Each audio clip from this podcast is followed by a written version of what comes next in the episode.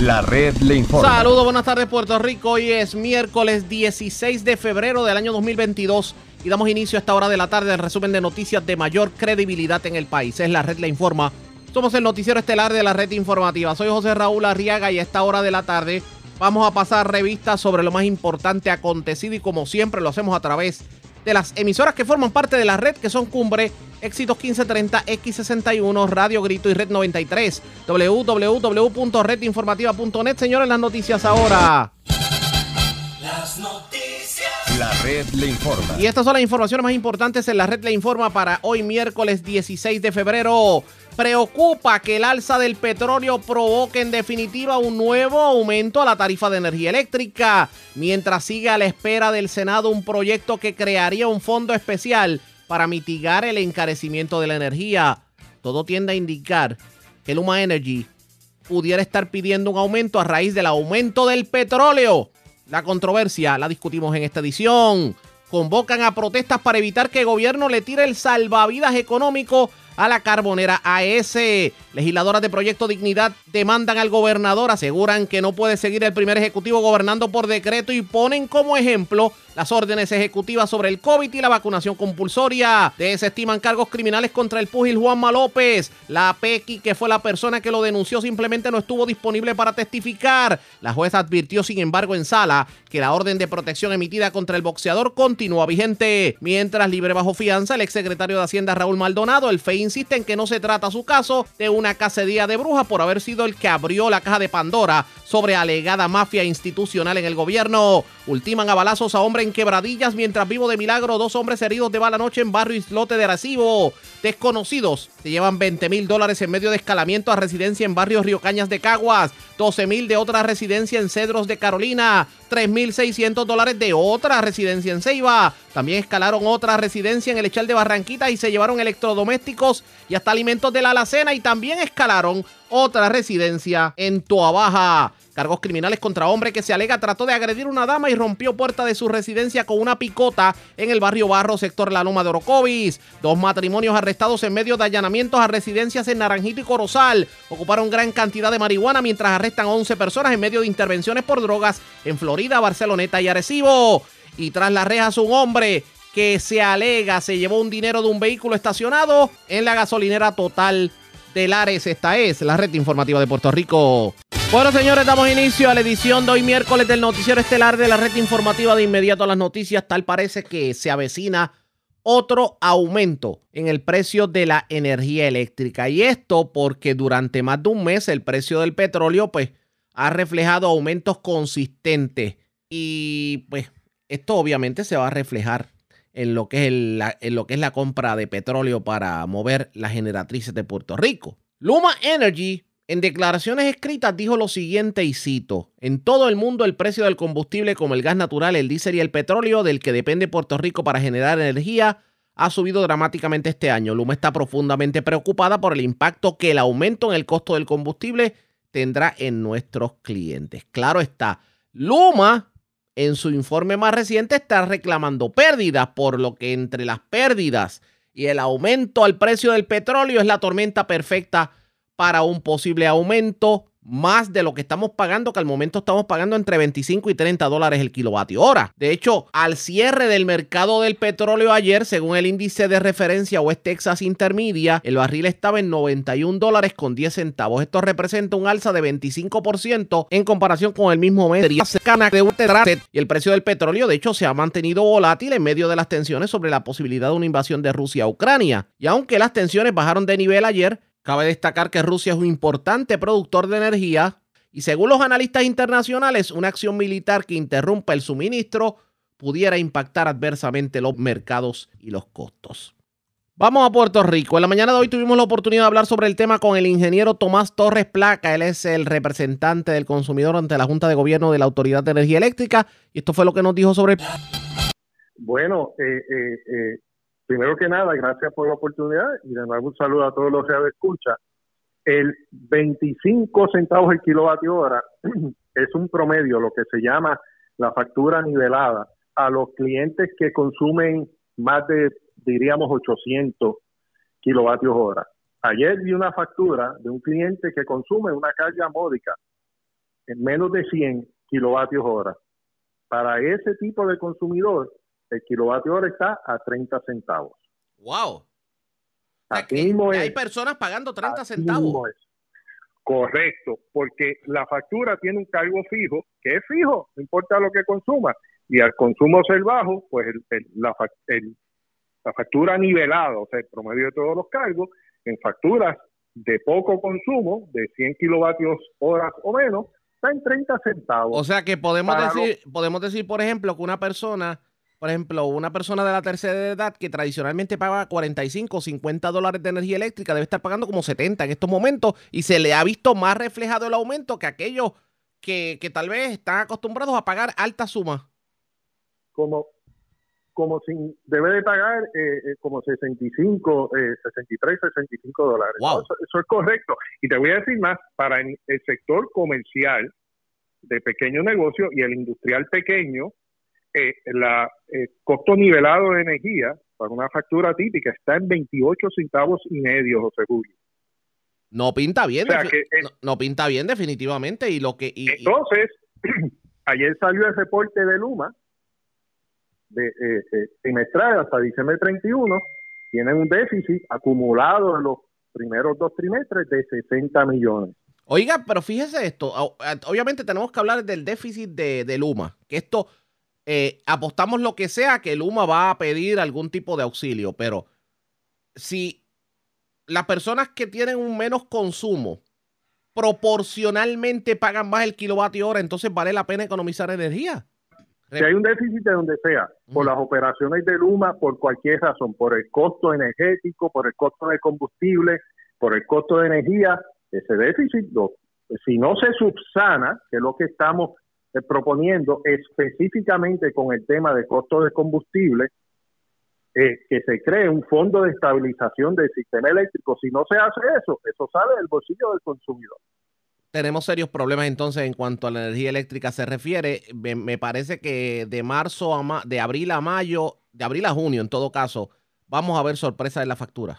Eh, en el segundo viernes de marzo, eh, Luma debe de someter al negociado de energía el ajuste propuesto de compra de combustible y compra de energía para los meses de abril, mayo y junio. Lo que se espera obviamente es es un ajuste en el alza, porque el precio del combustible en promedio ha subido de cerca de ochenta y pico de dólares, ya estamos en noventa y pico, pues se espera un alza, ¿no? Pero ¿cómo se significa eso? Pues creando un fondo de estabilización del sistema eléctrico. Ya hay un proyecto en la legislatura que ahora mismo está en el en el Comité de Energía del Senado, que preside el, el senador Aponte Dalmao, y, no se ha bajado, no, no ha salido de ese comité. Se necesita que el proyecto salga de ese comité, eh, vaya a votación al, al, al floor del Senado, después a la Cámara y a la firma del gobernador.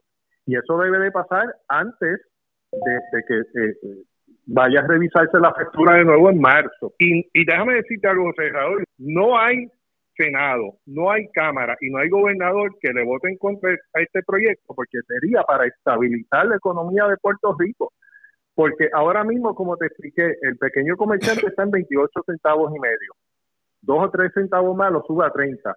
Esto es muy serio y hay que atenderlo. Y está el proyecto de ley.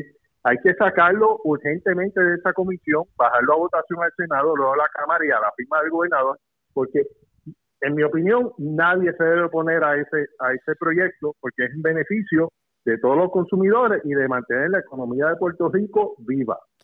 Oiga, pero una pregunta sobre el particular. Eh, Luma reclama déficit. ¿Significa entonces que lo que reclamó en el aumento anterior no fue suficiente? Y claro, por otro lado tenemos que preguntarnos, ¿a qué se debe el déficit? Ok, son dos déficits diferentes. Los déficits trimestrales que se han recuperado del, consumidor, sobre todo en el, que se marcó en, en diciembre, que fue un aumento de 3.67 centavos de la factura, eso es, estrictamente compra de petróleo y compra de energía. Ahora, el déficit que salió ayer es déficit operacional. Esas son las gestiones de luz administrando el sistema eléctrico. sea, son dos cosas diferentes. Uno es lo que nos cuesta el petróleo, que es más de lo que se pronosticó, y por eso hay un aumento. Y el otro es las operaciones de Luma, que están costando 60 millones más de lo que ellos le informaron al negociador de energía que iban a costar. Esas dos cosas, si no se subsanan de alguna manera, las pagará el consumidor. Pero una cosa, y hay que tomar acción. Uno hubiera pensado que a lo mejor la eh, eh, Luma cayera en déficit porque hubiera tenido que, digamos, arreglar exageradamente la infraestructura de distribución de energía eléctrica, que, que veamos este único operativo de desganche, de reemplazo de poste, de cablerías que quedaron malas desde María, y uno dice, bueno, el déficit es porque le entregaron una autoridad. Hecha canto, pero nosotros no estamos viendo eso mucho en la calle. En el primer reporte de Luma se muestra que la partida de fondos federal está subutilizada, o sea que no, no hay mucho proyecto moviéndose en la calle, que lo que se está trabajando es el mantenimiento rutinario. Y ese mantenimiento y las operaciones de Luma eh, normales, sin envolver el despliegue de proyectos eh, con fondos federales, está en déficit, 60 millones. Y, y eso es falta de supervisión, porque quien supervisa a Luma por el contrato es la autoridad alianza público-privada y, y, y ah, no está funcionando, pues eso debe, de, se debe de cambiar la estrategia, se debe cambiar la estrategia para que sea la, la Junta de la Autoridad de Energía Eléctrica la que supervise de alguna manera a Luma y que Luma cese de dar visitas de cortesía a las uniones de junta de gobierno y puedan ser supervisados por la junta. Y por lo menos ahí estoy yo que los supervisaré. Y los demás no hacen su trabajo. Precisamente usted no se ha sentido con las manos atadas a la hora de fiscalizar a Luma. Son visitas de cortesía los que nos hacen en, en, las reuniones de junta de gobierno. Van a ir a una presentación de 15 minutos y se van. Aquí hay otro punto también y usted conoce del tema, es que a veces pudiéramos decir que el remedio puede ser peor que la enfermedad, porque ¿qué piensa la gente? Bueno, va a subir la energía eléctrica, me envuelvo en un proyecto de placas solares, pero me embrollo a 25 años con un pago que triplica o cuatriplica lo que yo iba a pagar de energía eléctrica. Y entonces, usted como experto en energía, ¿cuál es la solución? Aparte de lo que, de lo que ya dijo, el fondo para mitigar este aumento? ¿Hay otras alternativas que yo como consumidor puedo aplicar para que el golpe no sea tan fuerte? Esto es un problema a nivel de administración de la utilidad pública de Puerto Rico. Y desde el principio señalamos tres situaciones. Que el contrato de Luma es caro. A Luma se le pagan 115 millones anuales actualmente. Básicamente ahí está su margen de ganancia y el pago de su ejecutivo y los gastos a nivel ejecutivo, administrativos, etcétera. Eso es carísimo. Un contrato similar que tiene Long Island Power Authority eh, eh, en Nueva York fue revisado ahora en diciembre para con todo y bonificación 58 millones anuales, cerca de la mitad de lo que aquí se le paga a Luma. Entonces, ¿por qué estamos en déficit? Porque le estamos pagando a Luma eh, eh, 50 y pico de millones más de lo que se le eh, está pagando a contratos similares en Estados Unidos. Lo otro, no se supervisa ese contrato. Obviamente la estrategia de supervisión no está funcionando. Hay que cambiarla. Y lo tercero, que Luma mismo admite en este reporte que ha tenido que traer empleados de afuera para suplementar los empleados locales. Obviamente hay una falta de de recursos humanos ahí que le están suplementando con personal de afuera, afuera. hay 3.000 empleados de la Autoridad de Energía Eléctrica en el gobierno. Definitivamente. Los mismos tres puntos que mencionamos desde que se firmó el contrato de Luma son los que están mirando para atrás y golpeando al consumidor. Cierro con esto. Deben de ser atendidos esos tres puntos. Cierro con esto rapidito porque aprovechamos y le preguntamos sobre la insistencia de la carbonera AES de pedir un rescate económico al gobierno de Puerto Rico. Esto dijo sobre el particular. Esa propuesta no es seria, no lo fue desde el primer día. Si esta corporación hubiese tenido una propuesta seria, hubiese ido al negociado de energía, hubiese pedido que subieran el costo del contrato. Sin embargo, van al gobierno eh, a pedir a entregar la llave del caso. O sea, eso no es serio, eso no es una propuesta seria. Eh, el contrato, la fecha de expiración es el 2027, no hay por qué renegociar nada hay un contrato escrito y hay que cumplir con él según las leyes de Puerto Rico. Expresiones del ingeniero Tomás Torres Placa, así las cosas todo tiende a indicar que de otro aumento a la energía eléctrica no nos salvará ni el médico chino. Vamos a estar pendientes, vamos a continuar este tema de la energía eléctrica, pero antes... Presentamos las condiciones del tiempo para hoy.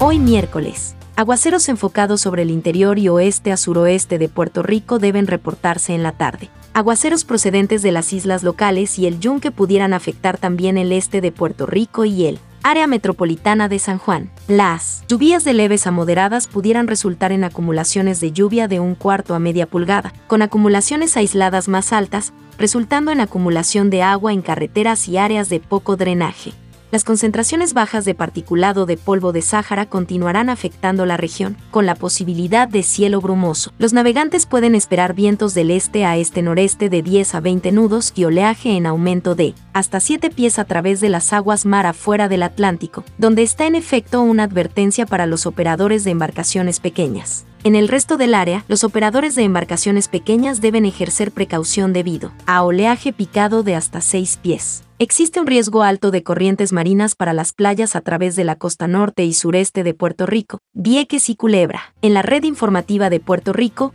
este fue el informe del tiempo. La red le informa. Señores, regresamos a la red le informa, el noticiero estelar de la red informativa, edición de hoy miércoles. Gracias por compartir con nosotros. Diversas organizaciones convocaron para el próximo 21 de febrero a las 10 de la mañana una manifestación frente a la fortaleza. Esto para expresar su rechazo al rescate económico propuesto por la empresa AES Puerto Rico, que incluiría traspasar al gobierno la titularidad de la controversial planta de carbón establecida en Guayama. Y tomando en consideración pues que por ahí viene otro aumento de energía eléctrica, la pregunta es, ¿el gobierno debe tirarle el salvavidas a AES? Pues resulta que además del traspaso de sus instalaciones, el presidente de AES, Jesús Bolinaga Cerfati, pues propone que la Autoridad de Energía Eléctrica le conceda un nuevo contrato, esta vez solo como operador de la planta, algo así como Luma Energy, y que el gobierno de Puerto Rico asuma todos los gastos, incluyendo la compra del carbón, los 150 millones en costos ambientales y el sacar la montaña de ceniza que está en Guayama. Y como parte del rescate, la autoridad negocia otro contrato con AES para generar energía con gas fósil o gas natural, o tal vez un parque solar eh, con placas industriales.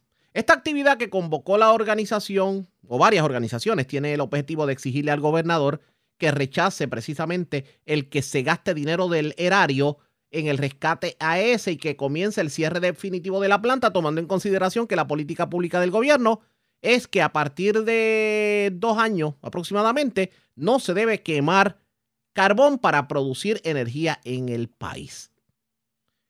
Y al momento, pues, se rumoró que esto iba a ocurrir, pero no hemos visto movimiento del gobierno. De hecho, hace dos semanas activistas acudieron a las oficinas centrales de la autoridad para entregar una carta al director ejecutivo de la autoridad Josué Colón y al presidente de la Junta de Gobierno de la Corporación Pública Fernando Gil Enseñat, exigiendo que se rechace públicamente la propuesta de AES. Inicialmente, ambos se negaron a recibir la carta, pero luego de cuatro horas, donde los manifestantes literalmente clausuraron tres entradas al edificio central de la Autoridad de Energía Eléctrica, entonces accedieron a recibirla. La, la protesta se va a dar el próximo 21 de febrero frente a la fortaleza. ¿Qué terminará ocurriendo? Esta protesta será un disuasivo para que simplemente el gobierno no invierta dinero en AES. Eso está por verse pendientes a la red informativa. Bueno, vamos a otro tema. Ya que estamos hablando precisamente de reclamos y protestas, la semana pasada el grueso de las protestas tuvieron que ver con los maestros y la pregunta que nos hacemos a esta hora de la tarde es,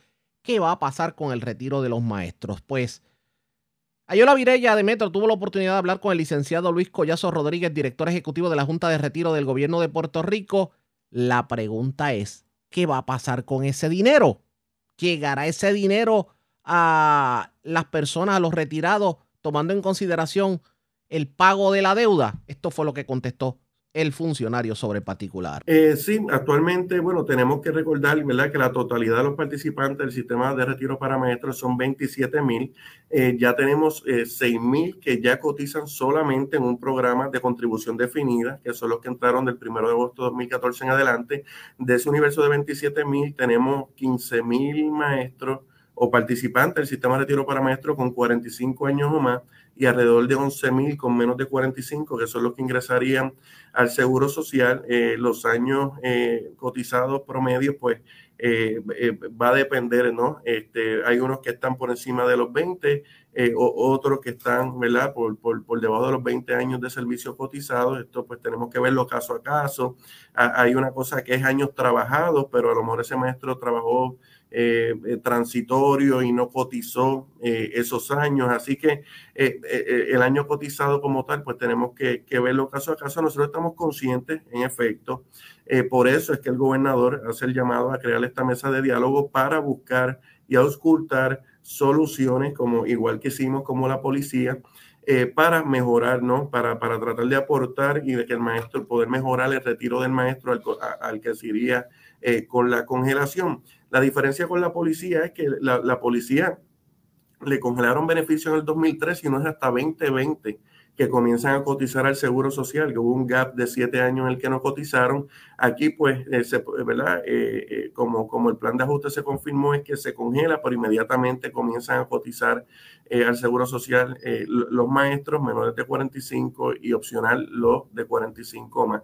Así que vamos, vamos, ya tenemos el modelo de la policía en el cual se, se buscó que el beneficio fuera un 50%, sumando el beneficio congelado, eh, sumando el beneficio de seguro social y haciendo un funding, ¿no? Haciendo el gobierno unas aportaciones especiales al plan 106 para que todo eso sumado al día de su retiro, pues sumen alrededor de un 50% eh, de pensión. Ese modelo que, la Junta de Supervisión Fiscal aprobó para, la policía, entendemos que tenemos que mirarlo, eh, entendemos que es viable, porque ya la Junta de Supervisión Fiscal dio el visto bueno. Así que será, ¿verdad?, una de las alternativas que nosotros estaremos pues trayendo a, la, mesa, a la mesa de diálogo. Eh, ¿verdad? Sin cerrarnos a escuchar propuestas y alternativas, pero volvemos, que sean ¿verdad? reales y, que sean fiscalmente responsables y, ejecutable. O sea que ustedes estarían mirando eh, una alternativa que ubique esa pensión de, este grupo o universo de maestros que se verían afectados en un 50% del salario. Eh, así fue con la policía, eso fue el modelo que seguimos con, la policía, eh, así que entendemos que el análisis, una de las medidas que vamos a estar proponiendo es un análisis similar al de la policía. Ahora ese número no, no, no, no está. Eh, escrito en piedra, tenemos que ver ¿verdad? Eh, los costos, eh, cuánto nos costaría que fuera más de un 50, cuánto nos costaría que fuera menos, pero yo creo que debemos partir de ahí, porque volvemos, ya es un modelo ¿no? y una fórmula pues que, la Junta de Supervisión Fiscal dio paso para la policía. Aquí lo importante es que hay una política pública de proteger a, los pensionados. Lo logramos protegiendo a 47 mil maestros de sufrir cero recortes eh, con la confirmación del plan de ajuste y 165 mil pensionados que no sufrieron recortes de las pensiones por la lucha que dimos ante la Junta de Supervisión Fiscal. En, en cuanto al salario, pues ya el gobernador anunció el aumento de los mil dólares, que es histórico. Así que hay un compromiso, hay una política pública eh, a favor eh, del, em, del, empleado público, del maestro, del pensionado, y basado en esa política pública es que vamos a estar llevando a cabo las negociaciones en la mesa de diálogo, esperando, eh, realmente estoy muy positivo ¿no? de, de, los acuerdos que podamos llegar. Una vez lleguen, ¿verdad? Y ojalá sí se alcancen unos acuerdos hay un, eh, usted mencionó el aumento de salario que se le concedió a los maestros para llevarlos a 2.750 dólares, aunque se había dicho que era de un fondo que no era recurrente, ahora hay un compromiso de que sea recurrente. Eventualmente, cuando esas pensiones vayan a calcularse y esos maestros se estén, retirando, sería el cálculo sobre ese salario, ese salario base de sobre 2.750 dólares. Cuando se calcule la pensión será basado en los 36 salarios más altos al 15 de marzo, al 15 de marzo de 2022. Ahora, el aumento eh, de, en salario para los maestros sí los van a beneficiar para el beneficio que obtengan en su día eh, en el seguro social, porque obviamente van a estar aportando más y van a estar aportando más al en el 401K, sí, correcto. El 401K gubernamental, así que sí, eh, ¿verdad? hay un beneficio positivo en el retiro de los maestros con este aumento de salario anunciado por el gobernador. Esas fueron las expresiones del licenciado Luis Collazo Rodríguez, director ejecutivo de la Junta de Retiro del Gobierno de Puerto Rico. ¿Esto qué va a pasar con los maestros? ¿Será suficiente para evitar el éxodo masivo de maestros y para evitar también la ola de protestas que hemos visto en las últimas semanas? Eso está por verse pendientes a la red informativa. La red le informa. Cuando regresemos en esta edición de hoy del noticiero estelar de la red informativa de Puerto Rico, señores legisladoras de Proyecto Dignidad demandaron al gobernador y aseguran que no se puede seguir gobernando por decreto. Y de hecho ponen como ejemplo las órdenes ejecutivas que tienen que ver con el COVID. También en nuestra segunda hora de programación hablamos sobre la desestimación de los cargos criminales en contra de Juanma López y también pasamos revista sobre lo ocurrido en el caso de Raúl Maldonado. Es lo próximo a la pausa. Regreso en breve con más.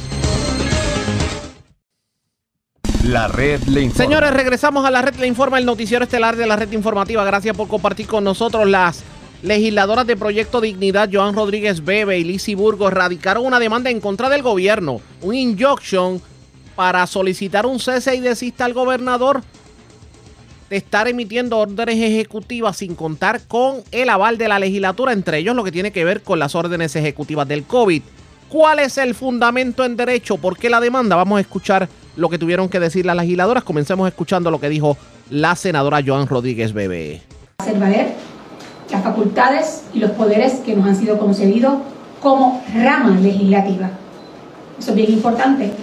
No precisar que esto nos supera a nosotras dos en nuestro carácter personal, sino que va más allá de eh, nuestras propias posiciones personales.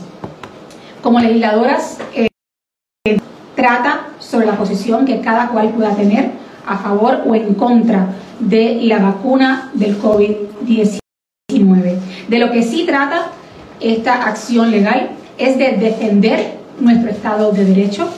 De lo que sí trata esta acción es hacer valer nuestro sistema republicano de gobierno, que es uno que se distingue por la separación de, poderes, por eso que llamamos un sistema de pesos y contrapesos, y que tiene como fundamento precisamente este sistema de división de poderes, evitar la concentración de poder que pueda conducir al abuso, que pueda conducir a la toma de decisiones arbitrarias y al atropello y no debe ser subordinado a ventajerías políticas particulares con las que verdaderamente nadie sale ganando. Es por esto que exhortamos a todos los miembros y a todos los compañeros de la rama legislativa a que se unan a este reclamo y a que defendamos en conjunto como legisladores los poderes que como rama legislativa se nos han delegado. Eso dijo Joan Rodríguez Bebe, pero vamos a escuchar lo que dijo su homóloga en la legislatura, la representante Elisi Burgos. Estoy en récord que desde el día 1 he expresado que la implementación de estas órdenes ejecutivas de la contratación a la libertad de expresión y más importante aún, violentan los derechos parentales. No podemos permitir que nuestro pueblo siga siendo discriminado y segregado. Cuando juramentamos al cargo, juramos defender ambas constituciones, la de Puerto Rico y la de Estados Unidos. Y eso nos trae hasta aquí, para defender nuestra democracia. Todo lo auscultado en derecho indica que imponer la vacunación de manera compulsoria por órdenes ejecutivas para estudiar, viajar, tener acceso a diversos servicios y como si fuera poco, trabajar es una interpretación errada de la delegación de poderes en la ley 20 de 2017. Las órdenes ejecutivas emitidas por el gobernador no cuentan con el aval de la Asamblea Legislativa y por lo tanto dejan fuera a la rama de gobierno más representativa del pueblo de Puerto Rico. el gobierno por decreto, impuesto por el gobernador Pedro Pierluisi, usurpa las facultades legislativas que nos han sido delegadas en el artículo 3 de la Constitución a todos los senadores y representantes de EA legislativa. Estas acciones desestabilizan peligrosamente nuestro sistema democrático de gobierno. A manera de ejemplo, el 15 de noviembre de 2021, el gobernador emitió la orden ejecutiva 2021-075, que impone múltiples restricciones a los comercios y obliga a la vacunación, dio en imponer numerosas restricciones que secuestraron las libertades y derechos constitucionales delimitados. Por eso, permitir tal actuación constituiría un abuso de poder de la rama ejecutiva. Otro fue en el caso Romero Hernández Colón, Romero Barceló versus Puerto Rico, de, Policía de Puerto Rico. Avalar tal acción, entendiéndose las órdenes ejecutivas, es lesionar el sistema de pesos y contrapesos establecidos en la Constitución de Puerto Rico. Al igual que hizo mi compañera senadora, la honorable Joan Rodríguez Bebe, hago un llamado a los demás legisladores de esta decimonovena Asamblea Legislativa a unirse a nuestro reclamo de proteger las facultades y prerrogativas de todos los legisladores y a su vez el representante legal de ambas legisladoras explicó el, digamos, el argumento legal que se está llevando al tribunal para justificar esta demanda en contra del gobierno y en contra del propio gobernador. Le están pidiendo un cese y desista a las órdenes ejecutivas, como quien dice por decreto, sobre todo lo que tiene que ver con el COVID. Vamos a escuchar lo que tuvo que decir el representante legal de las legisladoras. Y ese es el primer fundamento por lo cual la senadora y la representante están diciendo que se menoscaban sus poderes legislativos y los poderes legislativos de la Asamblea Legislativa en su totalidad al gobernador ignorar las disposiciones expresas del artículo 2, sección 19 de la Constitución. Lo segundo es asumiendo, asumiendo que existe la capacidad de habérsele delegado de una manera restrictiva esos poderes. El gobernador ha interpretado que esos poderes se le delegaron a través de la legislación de, la ley 20 del 2017, que es la ley que crea el Departamento de Seguridad Pública, en específico las secciones 5.03 y 5.10 de esa legislación.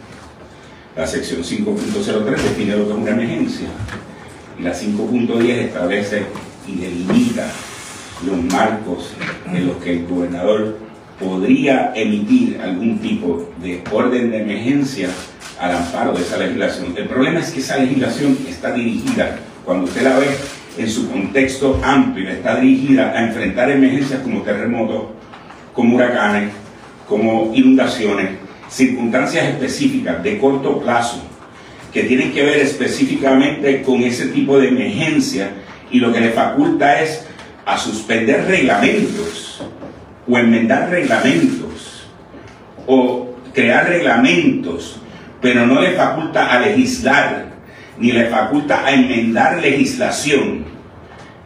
Y cuando el gobernador emite órdenes ejecutivas imponiendo la obligatoriedad de las vacunas en Puerto Rico, él no está enmendando ningún reglamento, ni está haciendo un reglamento nuevo, está legislando. Y no tan solo está legislando, está legislando para afectar la vida privada de ciudadanos privados. Usualmente las órdenes ejecutivas van dirigidas a las agencias del Ejecutivo, para que las agencias del Ejecutivo hagan o dejen de hacer algo. Estas órdenes ejecutivas no tan solo van dirigidas a las agencias del Ejecutivo, sino que van dirigidas a los ciudadanos privados y a limitar sus capacidades. Eso, quien tiene la prerrogativa para hacer una cosa como esa, es la Asamblea legislativa, no es el Ejecutivo. Y esto ha sido motivo de debate serio en algunas de, verdad de, las revistas jurídicas del país. El profesor William Vázquez ha hablado sobre, ha escrito artículos de revistas jurídicas sobre este, este tipo de asuntos y este tipo de controversia. El profesor Jorge Farinacci también ha escrito artículos con relación a esto. Eh, a principios de la pandemia se discutió dentro de la revista jurídica de la Universidad Interamericana los poderes y las capacidades y se pusieron en cuestionamiento esos asuntos, pero eso sí quedó ahí.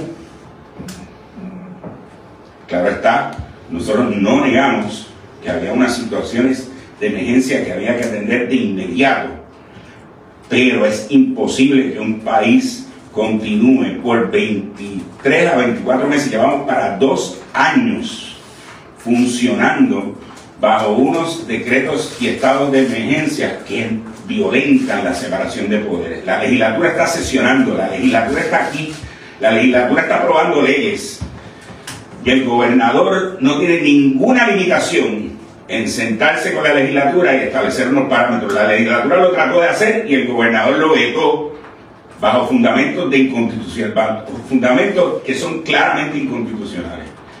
Lo tercero es que al activar un estado de emergencia bajo la ley 20 del 2017,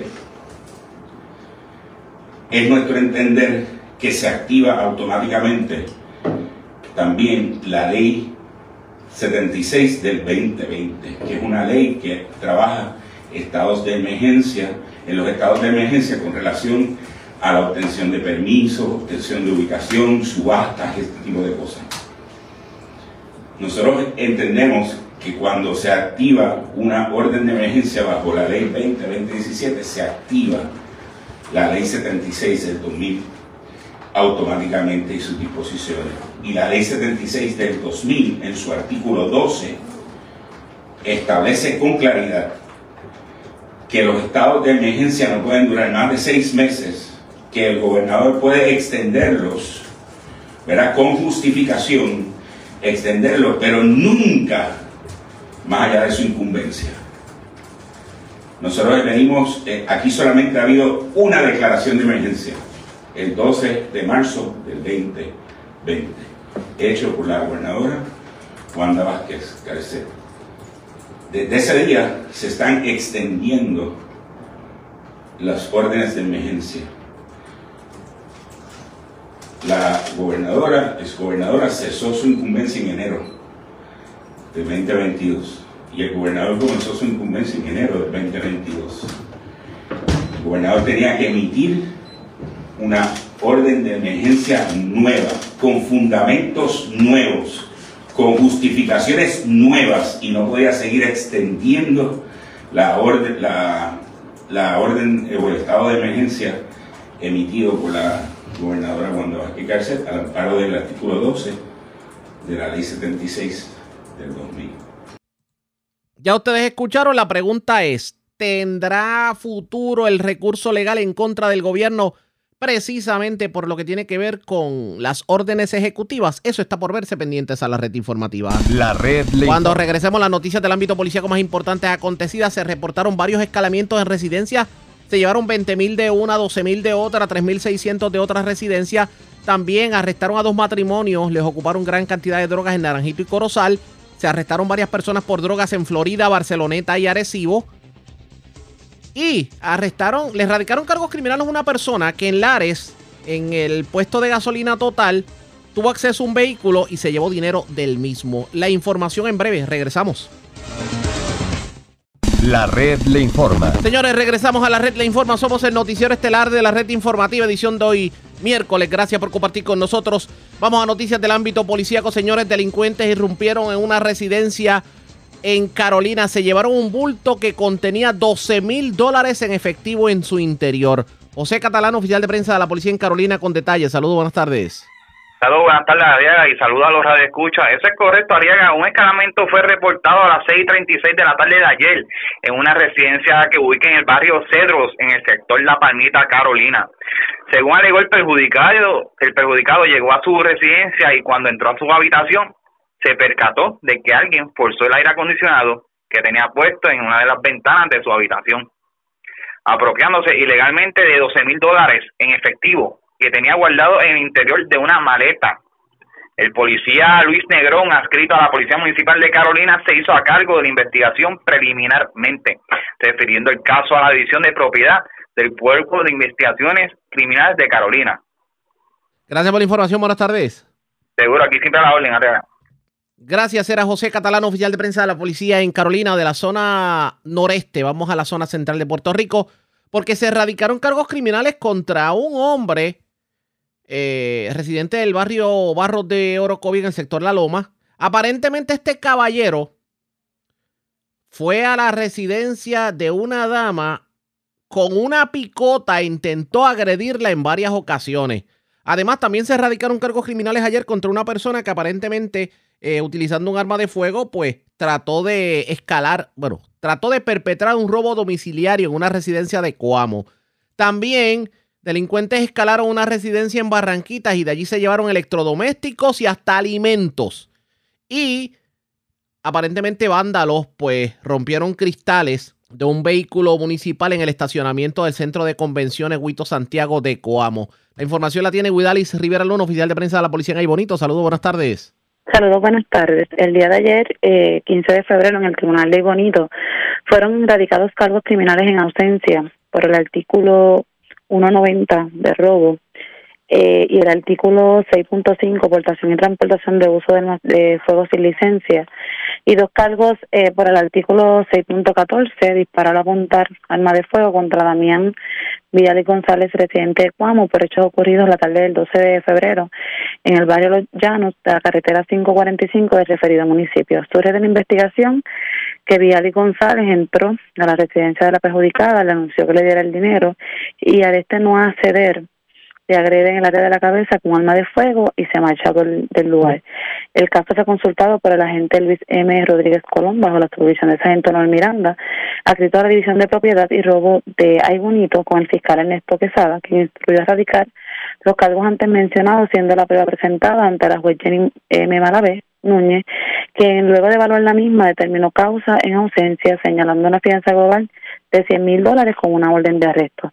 También en horas de la tarde, de ayer fueron radicados cargos en el Tribunal Ley Bonito por ley de alma, artículo 6.6, portación de uso de armas blancas, un cargo por el artículo 109 agresión y un artículo de 199 daños agravados del Código Penal de Puerto Rico contra Carlos A. Rosario Rivera de 52 años por hechos ocurridos la tarde del 13 de febrero del 2022 en la carretera 152 del barrio Barro, sector La Loma, en el pueblo de Orocovi. Surge de la investigación que Rosario Rivera ocasionó daños a la puerta de la perjudicada con una picota e intentó agredirla en varias ocasiones. El caso fue consultado por el agente José Colón, escrito al distrito de Orocovi, con el fiscal Ernesto Quesada, quien instruyó a erradicar los cargos antes mencionados, siendo la prueba presentada ante la juez Marily Paradiso, que luego de evaluar la misma determinó causa señalando una fianza global de 300 mil dólares, la cual no prestó, quedando sumariado este en el complejo penitenciario de Bayamón hasta la vista preliminar pautada para el 4 de marzo del 2022.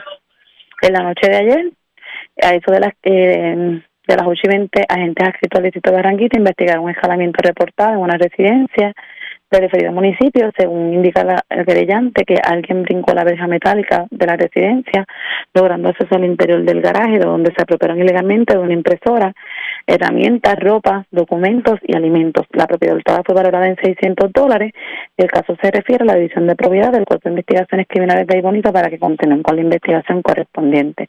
A su vez, agentes adscritos al de Cuam investigaron unos daños reportados el día de ayer en el estacionamiento del Centro de Convenciones Luis Agüito Santiago en el referido municipio.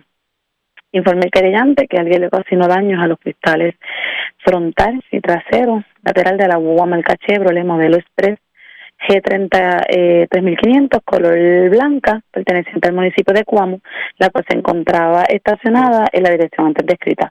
Los daños no fueron estimados y se refiere al Cuerpo de Investigaciones Criminales de la Bonito para la investigación correspondiente a este caso. Buenas tardes.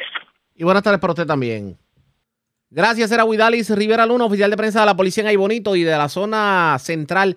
Vamos a la centro oriental de Puerto Rico porque delincuentes se llevaron sobre 20 20 mil dólares en efectivo y una alcancía con, con 900 dólares adicionales.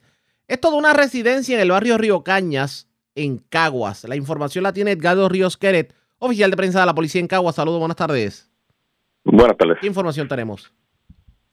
La policía investiga un escalamiento reportado en horas de la noche de ayer en el barrio Río Cañas, ubicado en la carretera 1 en Caguas. Según informó el querellante, alguien forzó una ventana del sótano de la residencia, logrando acceso y apropiándose de 20 mil dólares en efectivo que se encontraban en la caja fuerte y una alcancía con 900 dólares adicionales. La agente Francis Rivera, que está la Policía Municipal de Caguas, investigó de manera preliminar, refiriendo el caso a la edición de delitos contra la propiedad del 6C de Caguas. Que pasen tardes. Y buenas tardes para usted también. Gracias, Edgardo Ríos Queret, oficial de prensa de la policía en Caguas. De la zona centro-oriental vamos al noreste de Puerto Rico y también a la zona metropolitana. En el noreste, en Ceiba, se llevaron 3.600 dólares en medio de un escalamiento a una residencia.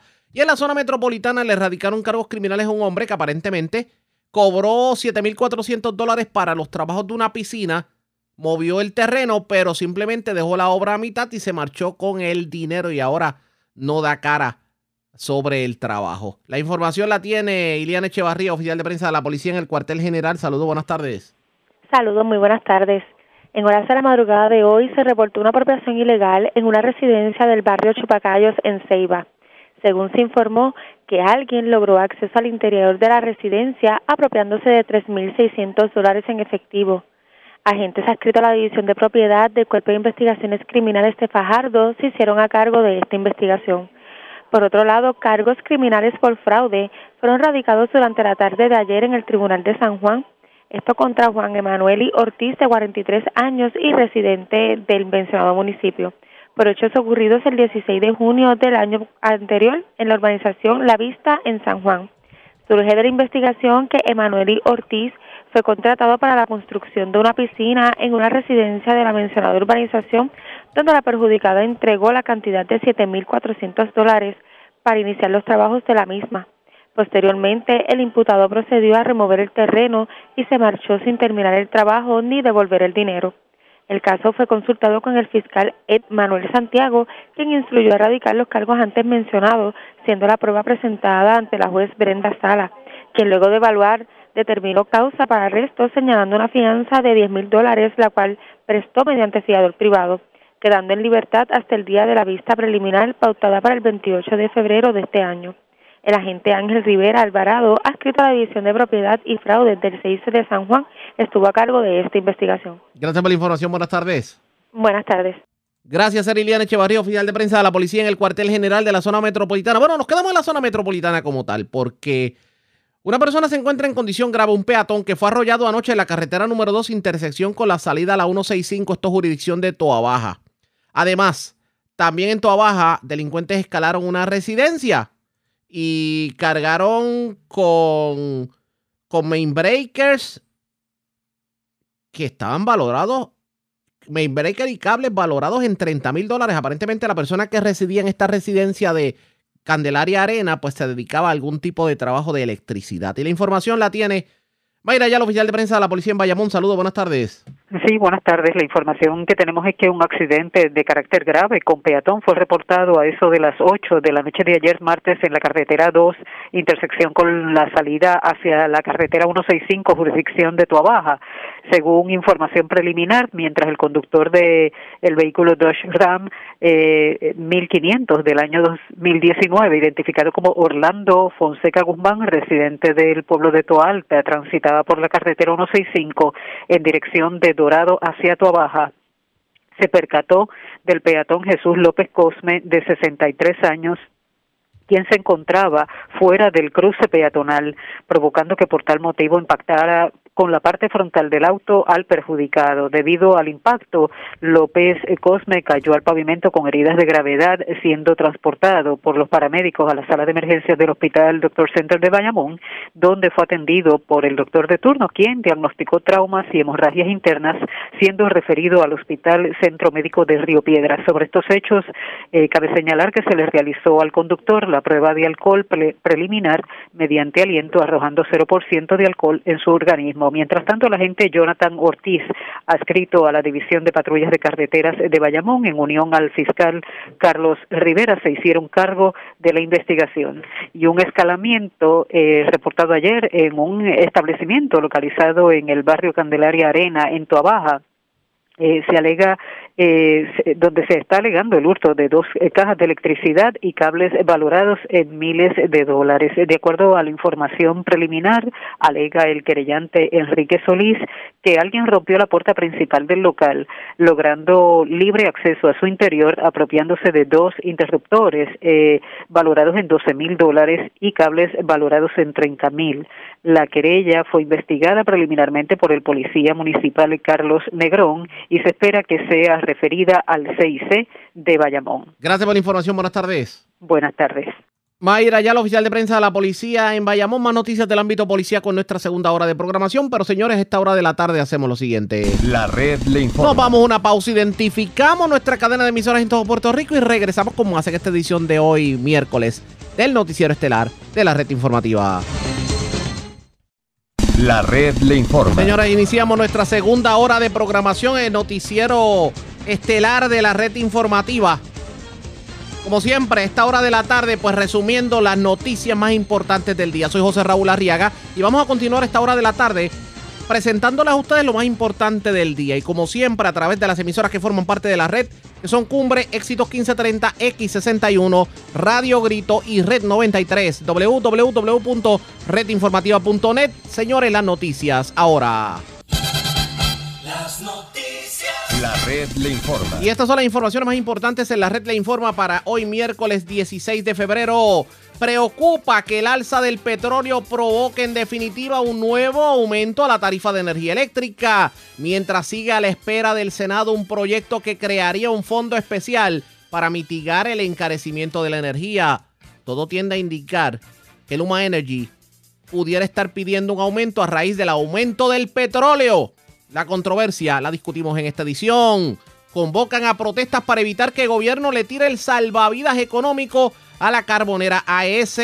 Legisladoras de Proyecto Dignidad demandan al gobernador, aseguran que no puede seguir el primer ejecutivo gobernando por decreto y ponen como ejemplo las órdenes ejecutivas sobre el COVID y la vacunación compulsoria. Desestiman cargos criminales contra el púgil Juanma López. La PECI, que fue la persona que lo denunció, simplemente no estuvo disponible para testificar. La jueza advirtió, sin embargo, en sala que la orden de protección emitida contra el boxeador continúa vigente. Mientras libre bajo fianza, el exsecretario de Hacienda Raúl Maldonado, el FEI insiste en que no se trata su caso de una cacería de brujas por haber sido el que abrió la caja de Pandora sobre alegada mafia institucional en el gobierno. Ultiman a balazos a hombre en quebradillas mientras vivo de milagro dos hombres heridos de bala noche en barrio Islote de Arecibo. Desconocidos se llevan 20 mil dólares en medio de escalamiento a residencia en barrio Río Cañas de Caguas, 12 mil de otra residencia en Cedros de Carolina, 3.600 dólares de otra residencia en Ceiba. También escalaron otra residencia en el Echal de Barranquita y se llevaron electrodomésticos y hasta alimentos de la alacena y también escalaron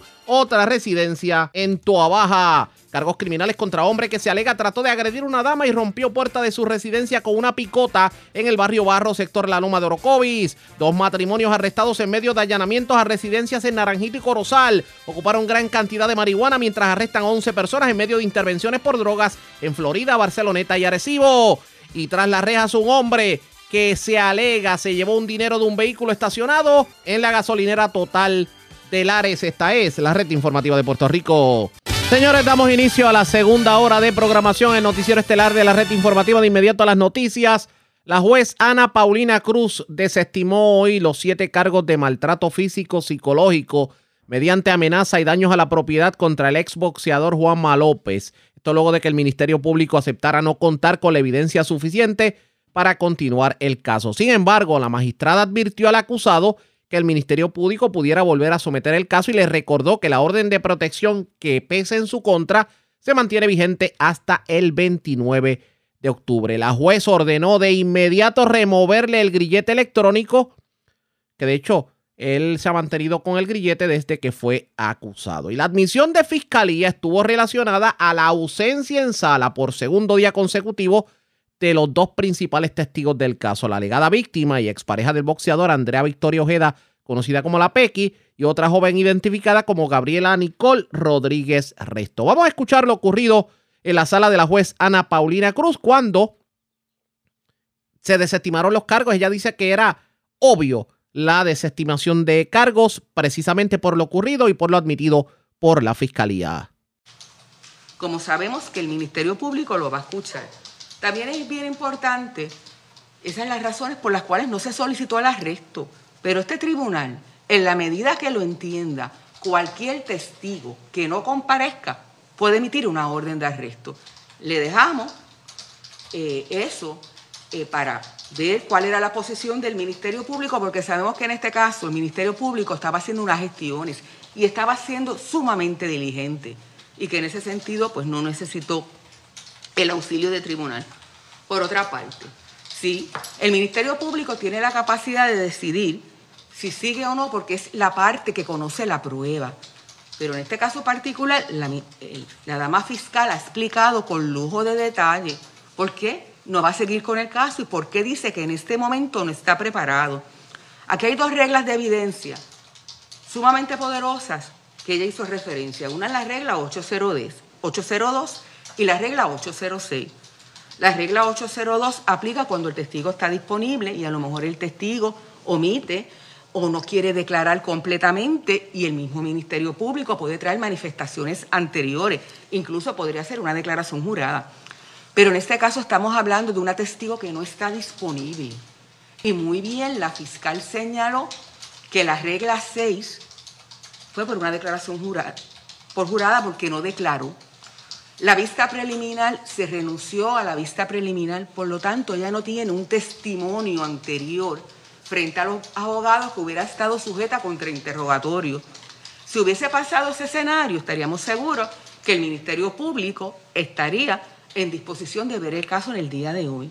Y los casos, todas las partes tienen que tener responsabilidad.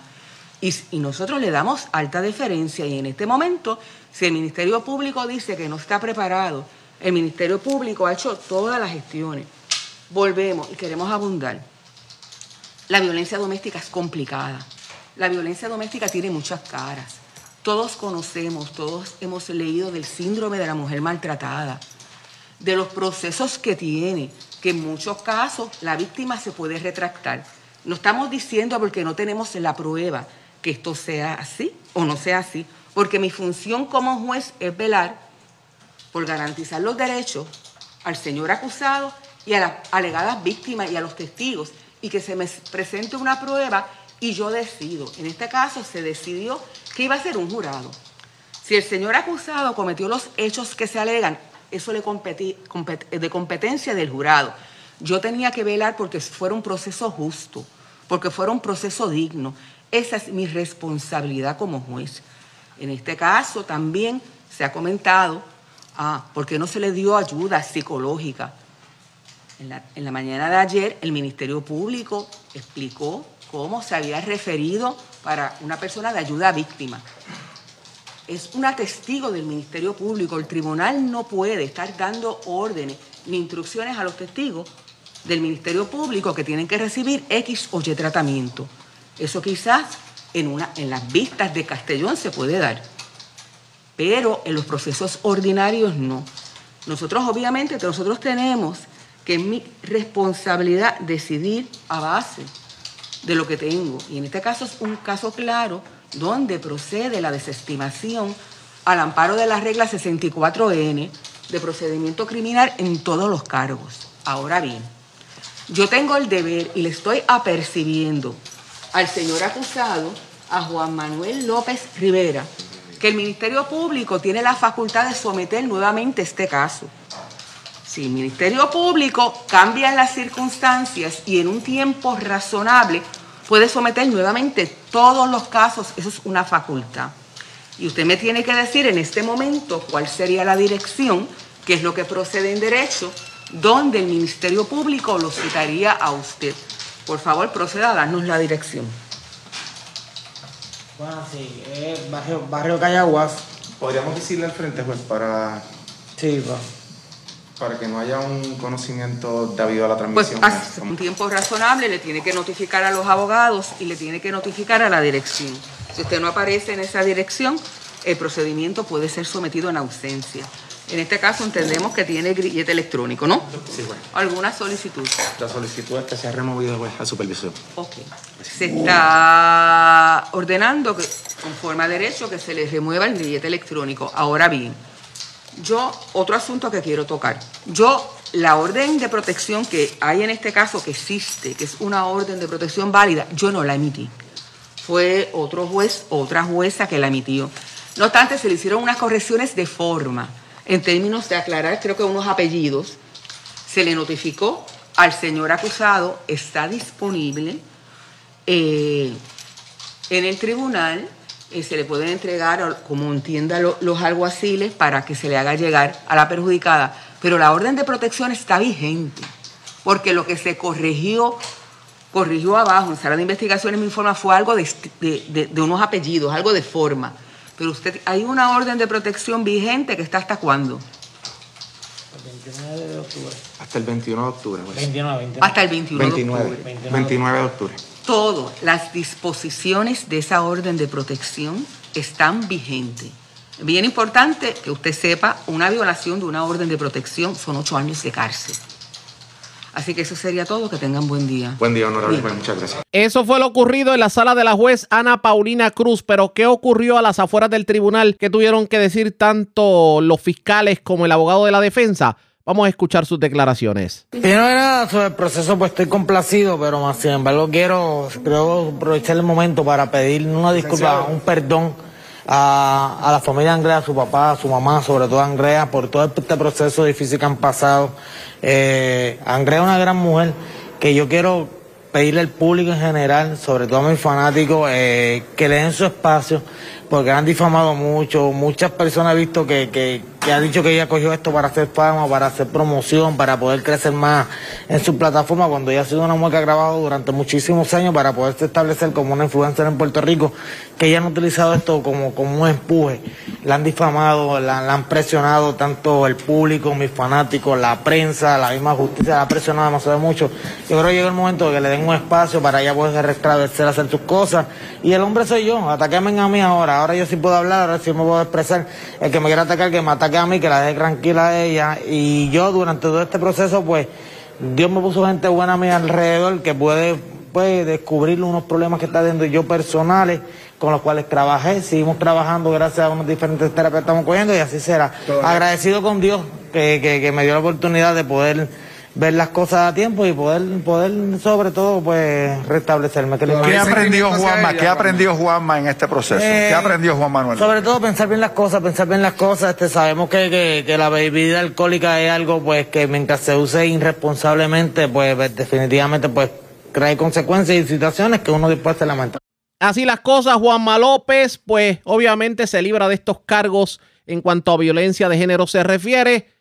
¿Qué motivó a la PECI a acusarlo y de buenas a primeras retractarse y no simplemente no testificar en el caso? Eso está, bueno, eso queda en el tintero. Vamos a ver qué tiene que decir la PECI. Ustedes pendientes a la red informativa. Presentamos las condiciones del tiempo para hoy. Hoy miércoles. Aguaceros enfocados sobre el interior y oeste a suroeste de Puerto Rico deben reportarse en la tarde. Aguaceros procedentes de las islas locales y el yunque pudieran afectar también el este de Puerto Rico y el área metropolitana de San Juan. Las lluvias de leves a moderadas pudieran resultar en acumulaciones de lluvia de un cuarto a media pulgada, con acumulaciones aisladas más altas, resultando en acumulación de agua en carreteras y áreas de poco drenaje.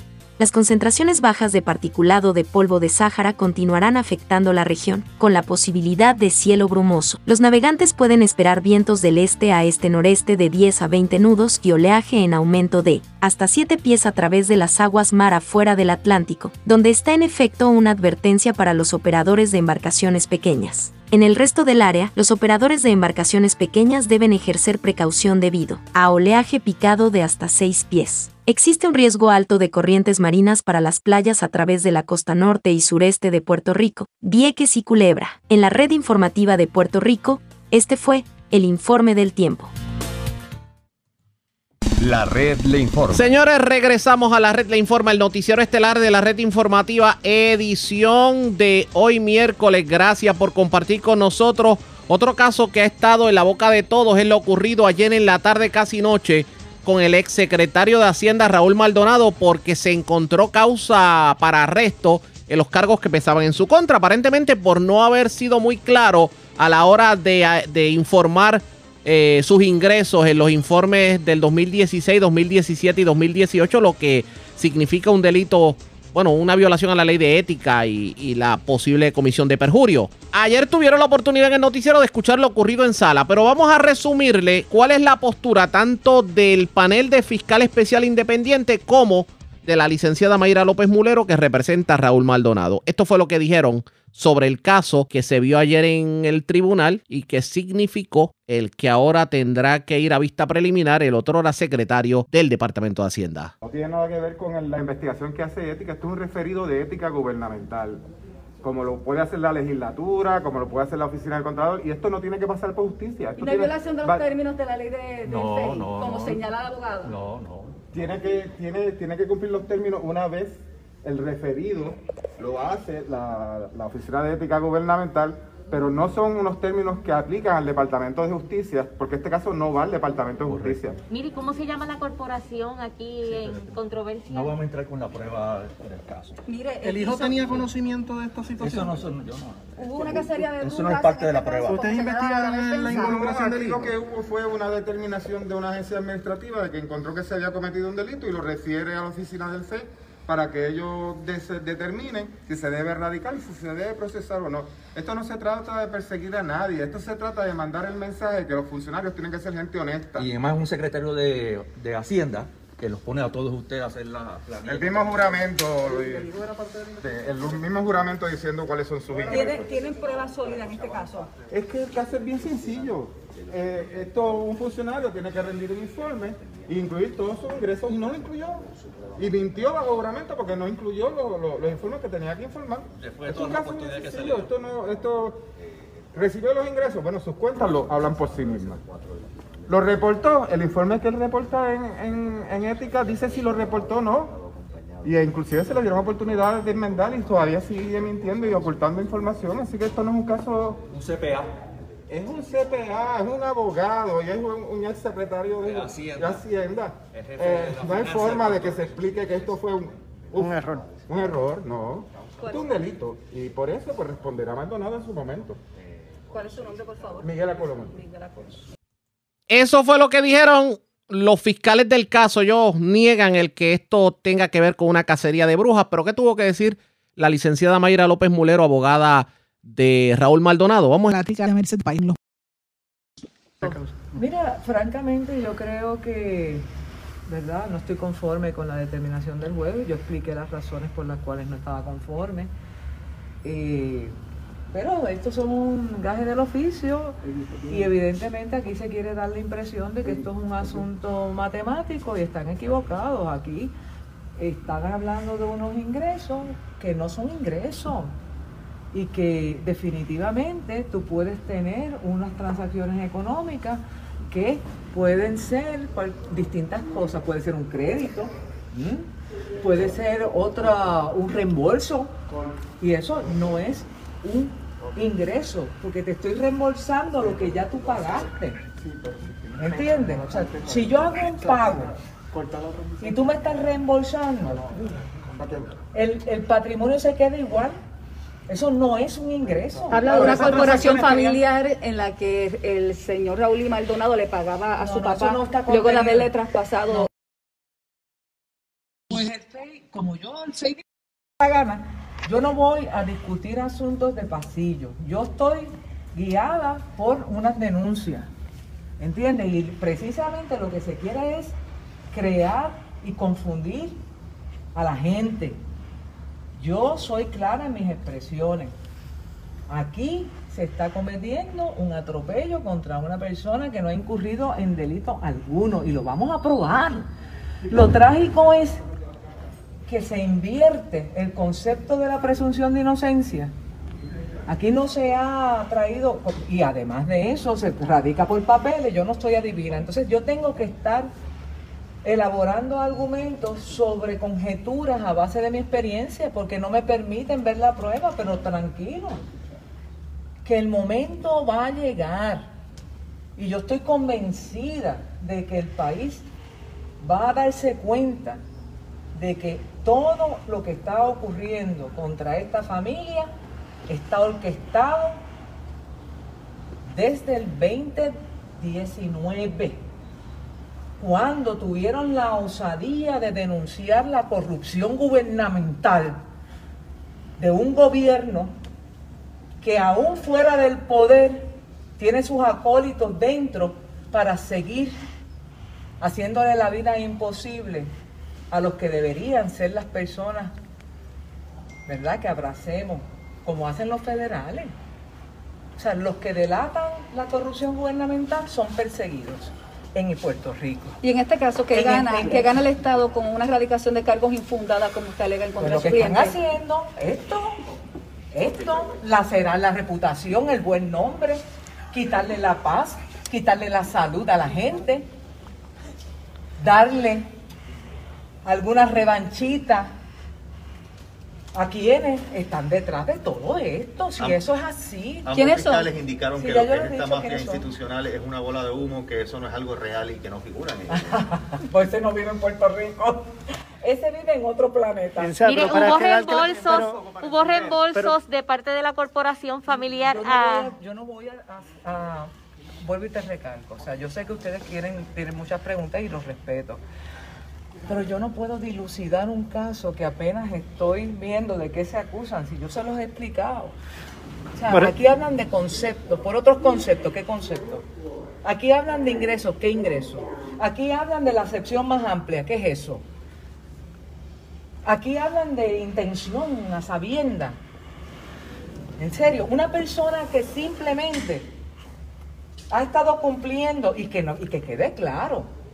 O sea, lo más canallesco de todo este caso, y si ustedes quieren un ejemplo más claro, no lo hay.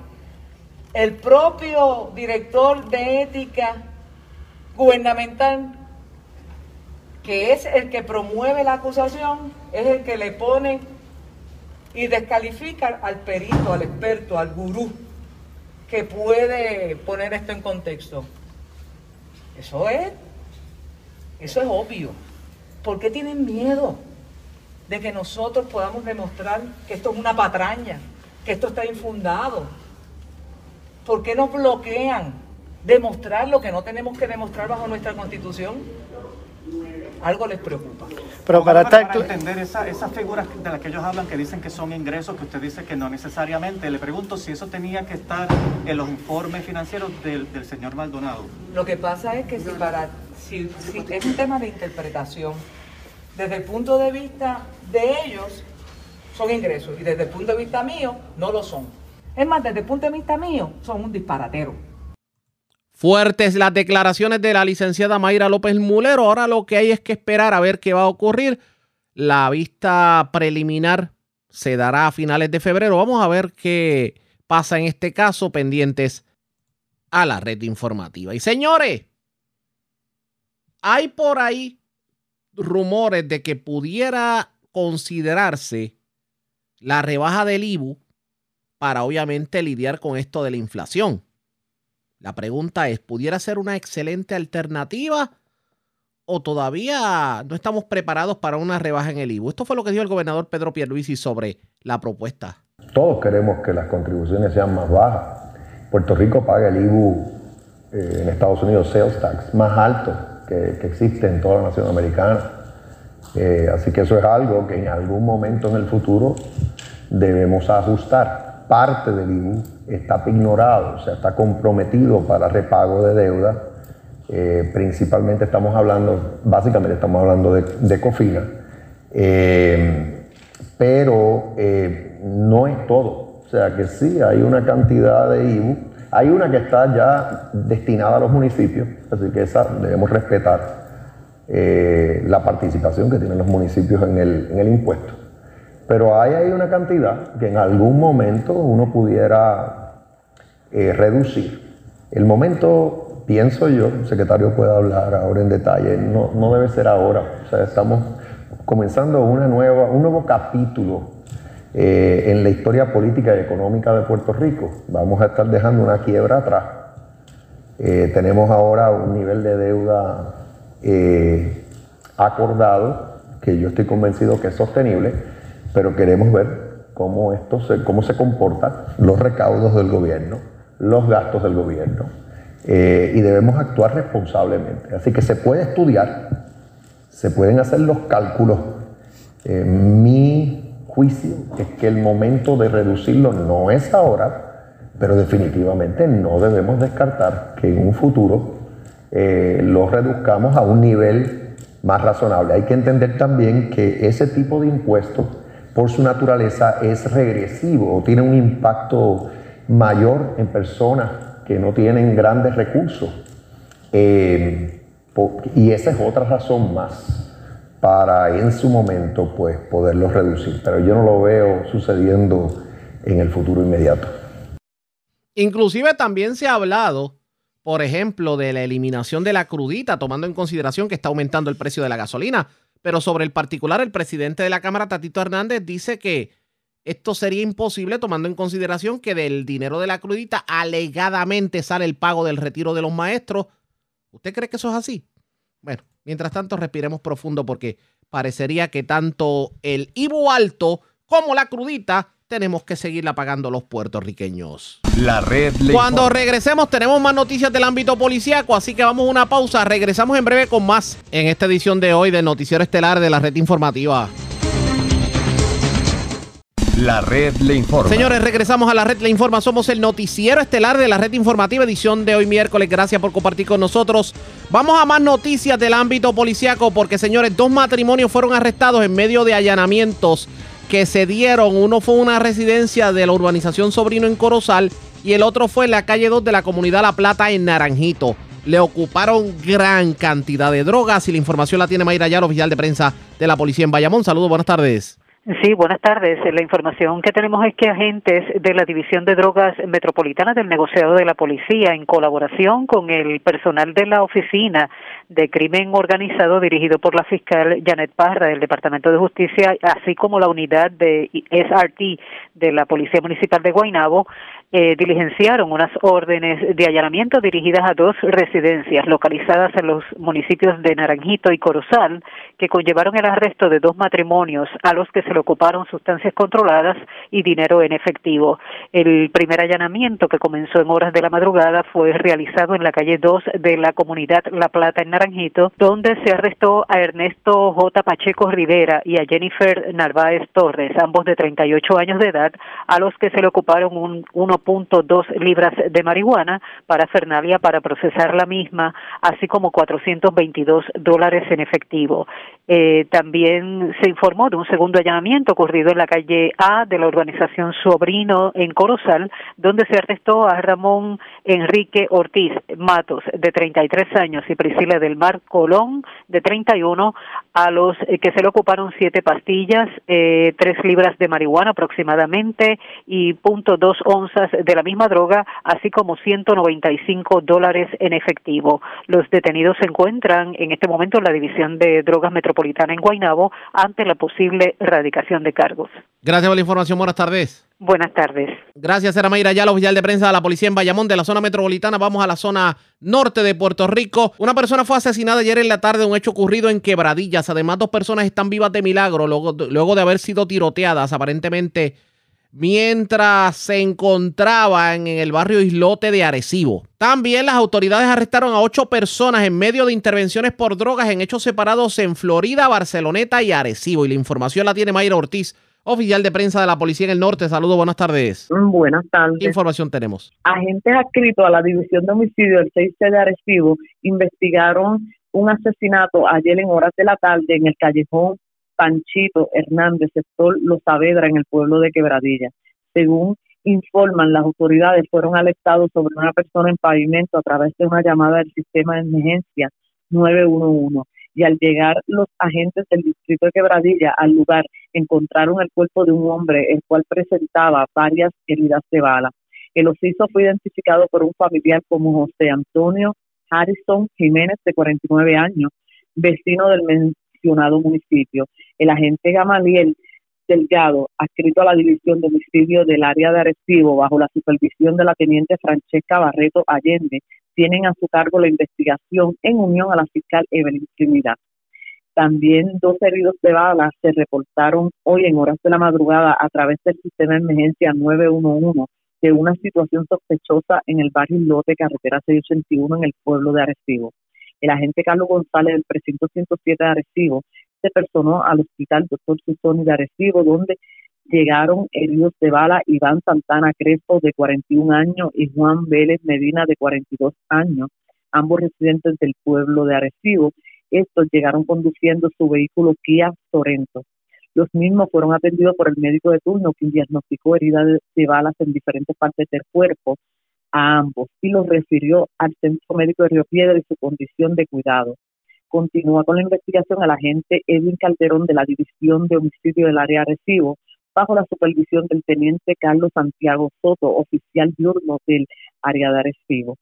Como nota, Juan Vélez tiene una probatoria federal por ley de armas y Iván Santana posee expediente criminal por sustancias controladas.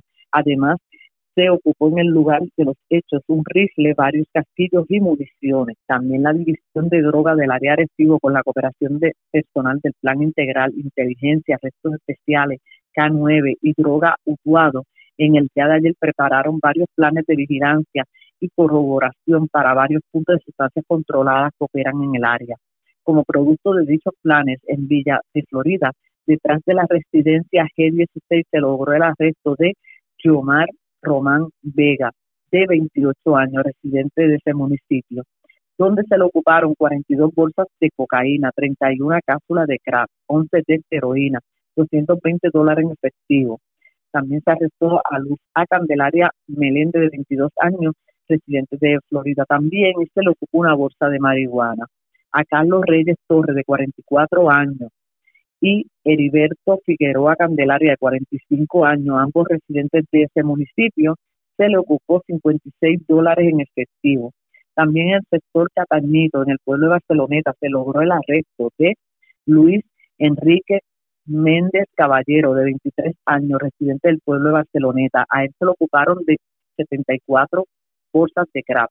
Además, en horas de la noche diligenciaron un allanamiento consultado con la fiscal Yolanda Pitino y expedida por la juez Cintia Rizarri del Tribunal de Arecibo en una residencia ubicada en el barrio Factor en el pueblo de Arecibo, donde se arrestó a Salvador González Pérez, de 27 años, residente de ese municipio, González Pérez actualmente tiene un grillete por asesinato en primer grado y ley de armas. A él se le ocupó una bolsa de aproximadamente 12 por 12 de marihuana, tres bolsas de marihuana, un test de heroína, un envase de marihuana, 14 pastillas, para parafernalia y 21 dólares en efectivo. También se arrestaron a Dalia Rosa Pérez de 62 años y Dalianés Pérez Rosa de 43 años, ambas residentes de de ese municipio. Estos casos serían consultados con el fiscal de turno para la posible erradicación de casos correspondientes.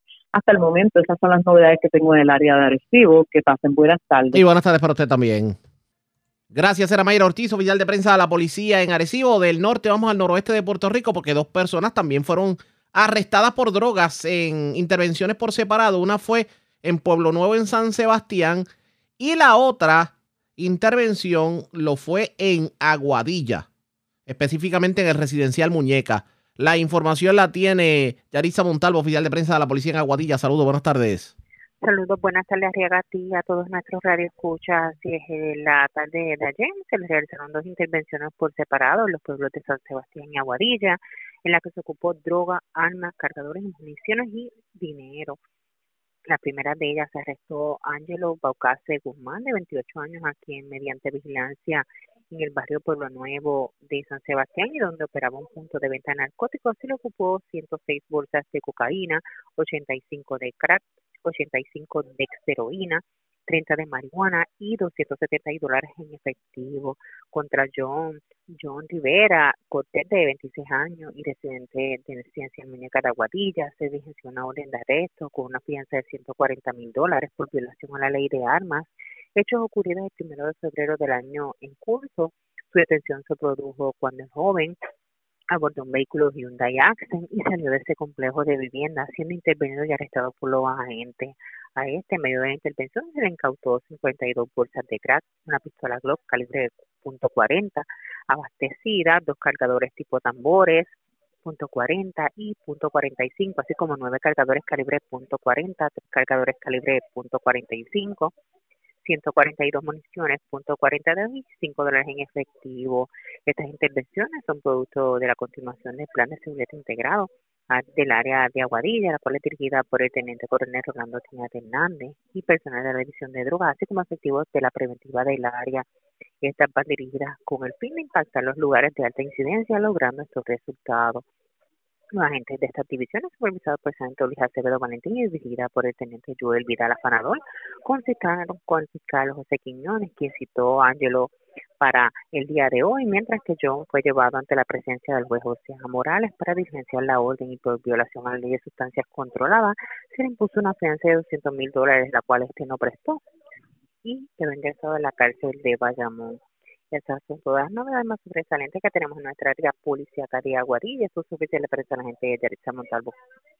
Y buenas tardes para usted también. Gracias, era Yaritza Montalvo, oficial de prensa de la policía en Aguadilla y de la zona noroeste. Vamos a la zona de la montaña porque se radicaron cargos criminales contra un hombre que el pasado 11 de febrero aparentemente se llevó un dinero de un vehículo estacionado en el puesto de gasolina total de Lares. La información la tiene Javier Andújar, oficial de prensa de la policía en Utuado. Saludos, buenas tardes. Buenas tardes, Arriaga, y buenas tardes a todos los amigos de Escucha. Tenemos que agentes adscritos al Plan Integral y unidad motorizada sometieron cargos criminales por vehículo hurtado y a protección ilegal contra Víctor Morales González. Eh, esto por hechos ocurridos en el garaje total que ubica en la carretera 111 en Lares. Según la información obtenida, para la fecha del 11 de febrero, el hombre de 37 años y reciente en Lares se hurtó una Jeep Liberty del año 2006. Posteriormente abandonó el vehículo, no sin antes apropiarse de tres mil dólares del interior de una cartera. El caso se consultó con el fiscal José Santiago, que incluyó erradicar cargos por el artículo 182 de apropiación ilegal, el artículo 18 de la ley 8 de vehículos y un artículo 19 de la ley 8 también de la protección vehicular. La prueba se presentó ante la juez Cuerda Rivera, el tribunal de quien determinó causa para arresto y le señaló una fianza global de 15 mil dólares. La fianza fue diferida por WhatsApp el arresto y la erradicación de cargos fueron realizados por el agente Kevin Vázquez bajo la supervisión de sargento Sigfredo Cruz. Eso es lo que tenemos en el área policial de Gracias por la información. Buenas tardes. Buenas tardes. La red le informa. Señores, vamos a la pausa y regresamos en breve con la parte final del noticiero estelar de la red informativa. La red le informa. Señores, regresamos a la red le informa. Esta vez a la parte final del noticiero estelar de la red informativa de Puerto Rico. ¿Cómo está Estados Unidos? ¿Cómo está el mundo a esta hora de la tarde? Vamos con DN, nos tienen un resumen completo sobre lo más importante acontecido en el ámbito nacional e internacional. El Ministerio de Defensa de Rusia declaró que retirará algunas de las tropas ubicadas cerca de la frontera con Ucrania en una medida que indica que el Kremlin podría estar disminuyendo la amenaza de una invasión. El anuncio se produjo al tiempo que el canciller alemán Olaf Scholz llegó a la ciudad de Moscú para reunirse con el presidente ruso Vladimir Putin. Además, el ministro de Relaciones Exteriores de Rusia dijo que la posibilidad de recurrir a una solución diplomática para reducir las tensiones estaba lejos de haberse agotado. En Naciones Unidas, el secretario general Antonio Guterres sostuvo que la diplomacia sigue siendo la única opción para resolver la crisis después de haber mantenido conversaciones con los ministros de Relaciones Exteriores de Rusia y Ucrania. Este es el momento de aliviar las tensiones y evitar acciones militares en el territorio. No hay lugar para una retórica incendiaria. Las declaraciones públicas deben apuntar a apaciguar las tensiones, no agravarlas.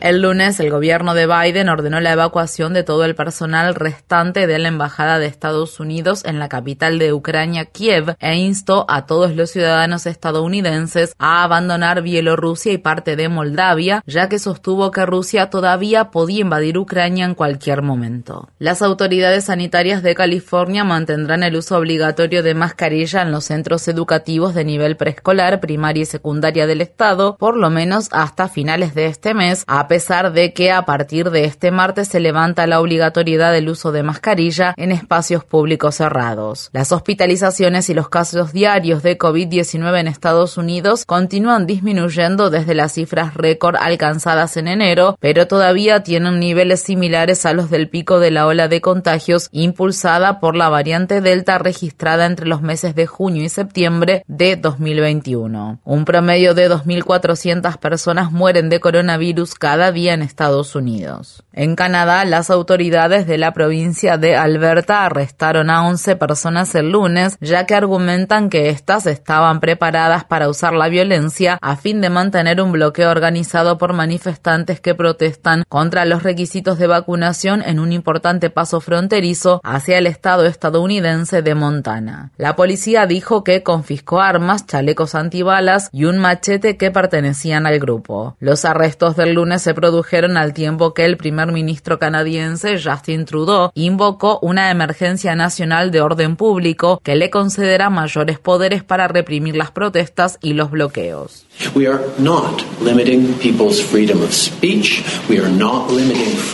No estamos limitando la libertad de expresión de las personas, no estamos limitando la libertad de reunión pacífica, no estamos impidiendo que la gente ejerza su derecho a protestar legalmente.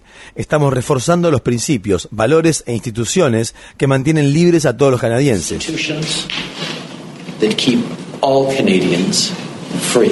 En Australia, miles de miembros del personal de enfermería del estado de Nueva Gales del Sur abandonaron sus puestos de trabajo en la primera huelga organizada por este sector en casi una década. Los manifestantes exigen que se establezcan límites en la cantidad de pacientes a cargo del personal de enfermería y piden mejores salarios al tiempo que los trabajadores sanitarios lidian con el primer gran aumento de casos de COVID-19 en Australia.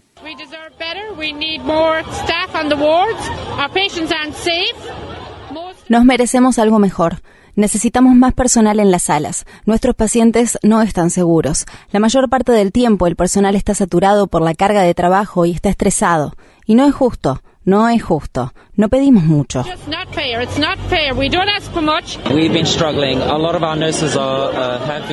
Estamos en una situación difícil. Mucho de nuestro personal de enfermería se ha agotado trabajando doble turno, luchando todos los días. Una coalición de más de 60 organizaciones de la sociedad civil africana ha escrito una carta abierta a la farmacéutica moderna para pedirle a su director ejecutivo, el millonario Stefan Bancel, que suspenda de inmediato los derechos de propiedad intelectual de las vacunas que su empresa presentó en Sudáfrica. Las organizaciones dicen que los intentos de Moderna para hacer cumplir los derechos de propiedad intelectual plantean barreras a largo plazo para la fabricación en el continente africano de vacunas de ARN mensajero que son muy necesarias para salvar vidas. Durante más de un año, Moderna, Pfizer y otros fabricantes de medicamentos han conseguido ejercer presión para bloquear una exención de los derechos de propiedad intelectual de las vacunas contra la COVID-19 en la Organización Mundial del Comercio. En Sudán, las Fuerzas Armadas gubernamentales mataron a disparos el lunes a dos manifestantes en la más reciente represión violenta de las protestas que exigen el fin del régimen militar y el establecimiento de un gobierno civil. Las Fuerzas Armadas sudanesas abrieron fuego con munición real después de que los manifestantes se acercaran al Palacio Presidencial ondeando banderas nacionales y llevando globos rojos para conmemorar el Día de San Valentín. Las últimas muertes elevan la cifra de víctimas mortales en las protestas a por lo menos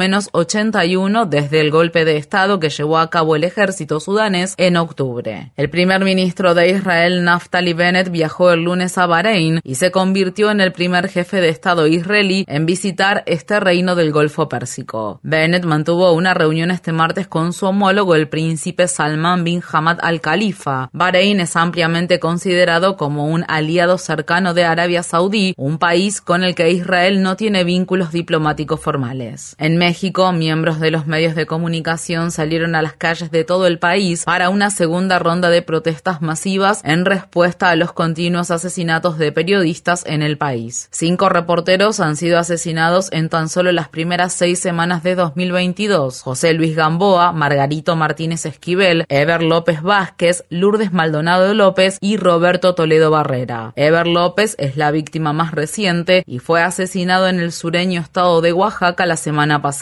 Se organizó una vigilia para conmemorar al periodista en la Ciudad de México. Los periodistas quisiéramos encontrar en el gobierno federal lo mismo que en los gobiernos estatales, solidaridad con la prensa. Pero lo que encontramos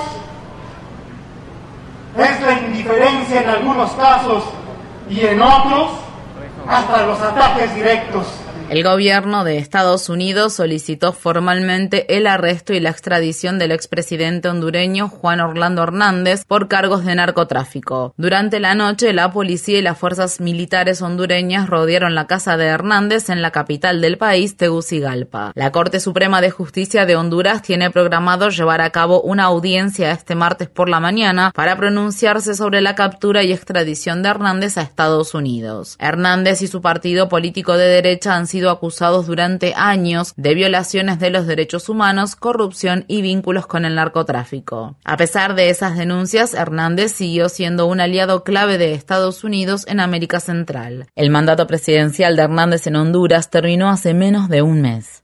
Legisladores demócratas de la Cámara de Representantes de Estados Unidos están pidiendo al gobierno de Biden que justifique su uso del título 42 del Código de Regulaciones Federales, una política invocada por Trump para permitir que las autoridades de inmigración expulsen a solicitantes de asilo recién llegados al país sin el debido proceso. Esta disposición se ha utilizado desde 2020 para expulsar del país a más de 1,2 millones de solicitantes de asilo tres demócratas firmaron el lunes una carta dirigida a la directora de los Centros para el Control y la Prevención de Enfermedades, la doctora Rochelle Walensky, para exigir el fin de la política. En la carta, los representantes escriben que la medida es directamente responsable de que miles de inmigrantes sean enviados de vuelta a situaciones en las que enfrentaron agresiones, violaciones e incluso asesinatos. El lunes, inmigrantes de todo Estados Unidos salieron de sus lugares de trabajo y escuelas, además de abstenerse de gastar dinero para participar de una protesta conocida como Un Día sin Inmigrantes. Las manifestaciones se llevaron a cabo en Nueva York, Washington, D.C., San Francisco, Houston y docenas de otras ciudades de Estados Unidos. La movilización llevada a cabo en el Día de San Valentín fue organizada por Carlos Eduardo Espina, una estrella de la plataforma TikTok de 23 años de edad, con el fin de presionar al gobierno de Biden para que promulgue una reforma migratoria. Espina es un inmigrante de Uruguay que llegó a Estados Unidos cuando tenía cinco años de edad. El joven habló el lunes desde el exterior de la Casa Blanca mientras la multitud seguía aumentando.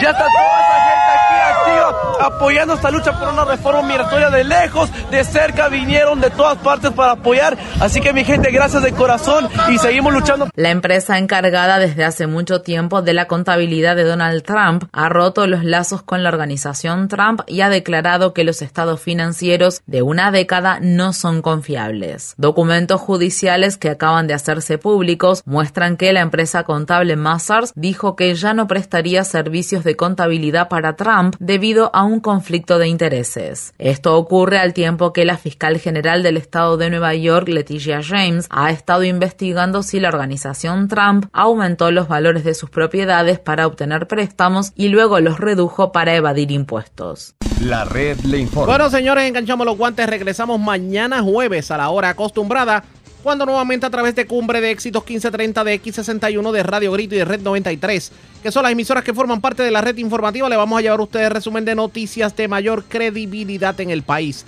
Hasta entonces, que la pasen bien.